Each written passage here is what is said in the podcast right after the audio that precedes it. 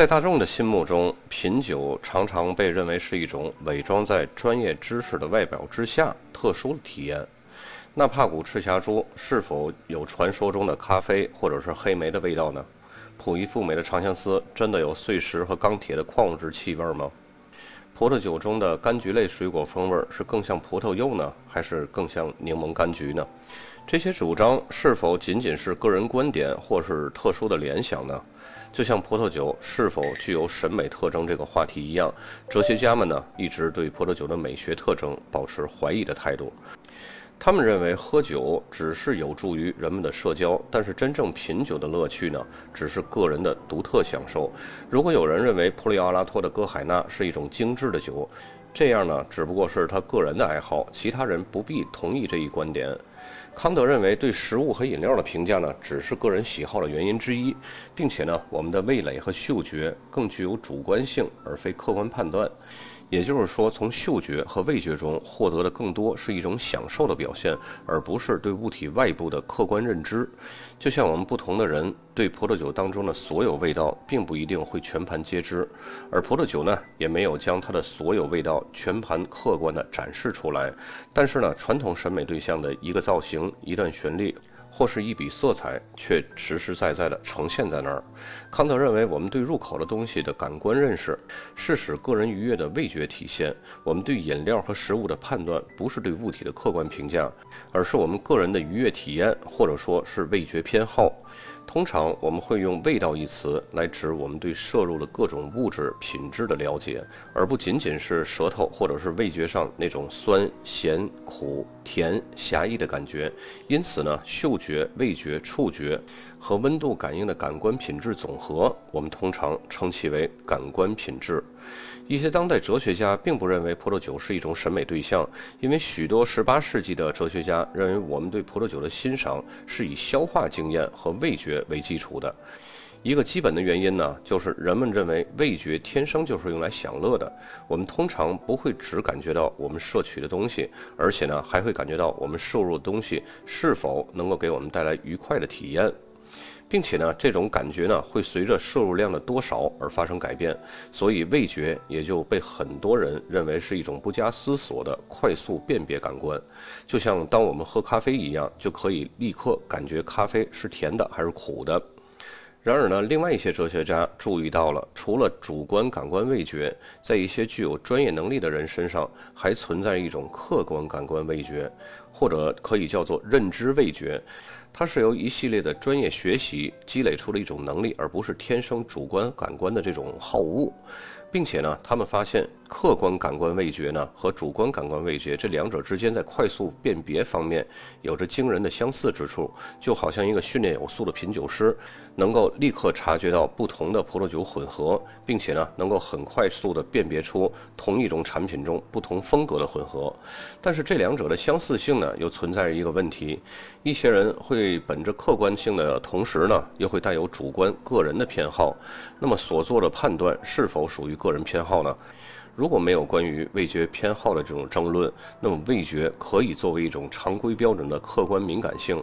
但它不能客观地建立在认知的基础之上。当然，一些人呢拒绝接受这种主观和客观的比较，他们认为一个人不应该理性的去说服某个原本不喜欢霞多丽或者是雷司令的人去喜欢霞多丽或者是雷司令，而是应该通过解释，使得这些人呢能够以客观的态度去接受原本不喜欢的。这是一种包容和扩充，而绝不是一种偏好被另一种偏好所取代。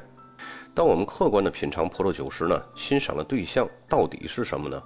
是一个被现实分析敏锐度所区分的对象吗？还是一个需要抽象表述或者具象表述的对象，或者是两者都有呢？我个人认为是两者都有。一个有能力品鉴葡萄酒的人呢，他应该有一个现实的品鉴基础，他对葡萄酒的解释应该和客观实际是相一致的，而不是无限制的自由联想的诠释。根据大多数的艺术品的审美经验呢，我们看到小说、诗歌、戏剧、电影、绘画、雕塑等等这些作品呢，都是有现实基础的。我们也是根据这些基础来进行解读的。葡萄酒也应该是如此的。品酒是一个暂时性的活动，需要人们对自己摄入的东西用综合的角度去评判。人们需要在不同阶段将各种味道以一种综合味觉的体验来进行品尝，将这些不同阶段的摄取过程联系在一起，从而呢形成对葡萄酒的审美。品酒过程中没有任何一条特定的描述会单独的展现出来，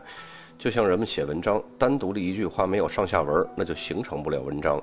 然而，我们共同的消化器官和消化的过程决定了各个感官和葡萄酒相遇的顺序。在葡萄酒入口之前呢，你会注意到它的颜色；当你把酒杯放到嘴边的时候，你会闻到它的香气。当葡萄酒入口的时候呢，品尝会经历三个主要的阶段。最初在接触葡萄酒的时候呢，主要是在口腔的前端，而葡萄酒的苦味儿会呈现在口腔的中后阶段。最后则是吞咽后的收尾和余味儿，在整个吞咽过程中呢，葡萄酒的味道会随着时间的推移而发生变化。尽管品尝的顺序是统一的，但是没有一个统一的品尝模板可以适应所有的葡萄酒，也没有一个单一的标准可以用来评判所有的葡萄酒。我们通过葡萄酒的品尝呢，会发现葡萄酒之间的确存在着风格上的差异。不同风格的葡萄酒在人们的味觉当中也会以不同的方式被摄取和体验。这些不同的风格、品质和独特的特性，需要在我们对葡萄酒的经验当中得到确认。有一些人认为呢，在葡萄酒中获得的享受，要么是一种主观的偏好，要么呢是一种抽象的反射性体验。他们没有认识到摄入葡萄酒的风格标准和品质特性。也没有认识到这是一种对自己味觉的合理性想象。品酒应该是一种对独特对象的现实分析、想象解释和综合统一的投入，而不应该是一件过于流程化或者是过于意念的事儿。它是一种味觉和客观真实以及想象力的邂逅。接下来咱们要聊到的这个主题呢，可能会让你觉得有点奇怪。我们通常呢不会谈论葡萄酒的灵魂，相反，我们倾向于解决一些不那么神秘的问题，比如说饮用性、品种的典型性，或者呢是发现有别于其他风格的非主流性的这种葡萄酒。一般呢，我们会和其他人谈论我们在喝葡萄酒当中所品尝过的不同的年份。不同的风格、比较特别的葡萄酒，以及在什么情况下，在哪家餐厅，然后配的哪道菜是最合适，这些个话题。其实呢，在这种情况下，啊我们并没有真正的去关注葡萄酒这个本身。我们所谈论的内容呢，只是在炫耀自己一种人性本能的炫耀。就像很多人想了解点葡萄酒的知识，只是为了在饭局上有点谈资一样。但那样的谈资呢，是不扎实的，很轻浮。如果话题再深入一点呢，就会一戳就破。想不被戳破呢，就需要提高境界。就像很多玩耳机的朋友们经常会提到，发烧友的三个境界：初烧是烧科学，中烧呢烧玄学，高烧是烧哲学。那么接下来这部分呢，我们就来聊点葡萄酒玄学的东西，就是葡萄酒的灵魂。如果我们相信可以在葡萄酒中发现风土。那么这个风土就可能是揭示葡萄酒灵魂最清晰的一个途径，而法国人在葡萄酒领域的精神层面已经远远超过其他的国家了。他们在描述对风土的追求时候呢，所用的语言能够唤起人们对灵性描绘的记忆，走上精神和冥想之路。很多优秀的酿酒师，他们已经能够掌握如何控制自我，把自己的风格仅仅放在葡萄酒这幅绘画作品中一个角落，而不是直截了当的放在作品的正中间。他们知道，想要酿出一瓶能够表达风土的葡萄酒，就必须和葡萄酒建立彼此交融的这种关系，让葡萄酒用自己的声音来表达。那么，葡萄酒存在的灵魂是什么呢？换作我们人类来说，灵魂是我们自身永恒的一部分，是永远不会改变的，是隐藏表面之下的那一部分，超越公众归属的那一部分，代表了最真实的自我。而当我们在谈论葡萄酒的时候呢，往往会混淆个性和灵魂这两个概念。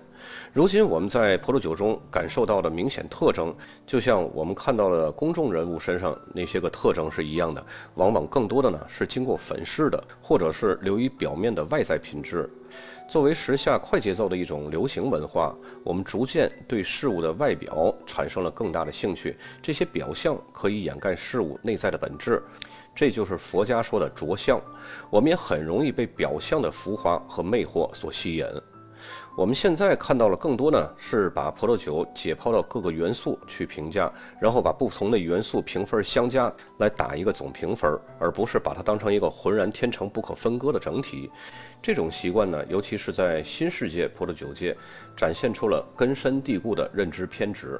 这种元素结构最终是对葡萄酒的完整性和它本质的一种侵略，因为没有任何灵魂会出现在元素列表当中。我们对饱满的颜色、浓郁的酒体、强烈的单宁以及被新橡木桶所粉饰过的葡萄酒反应是非常良好的。但是这些元素是否能够形成一个整体呢？并且以独特而富有诗意的声音向我们表达呢？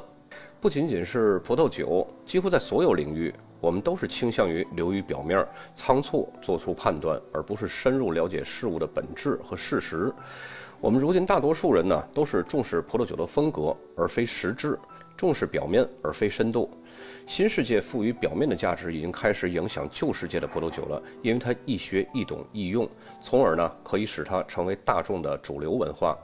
而且很多的旧世界葡萄酒的酒庄呢，由于受到消费市场这种主流大众文化的影响，其固有的传统和深度已经逐渐的褪去了。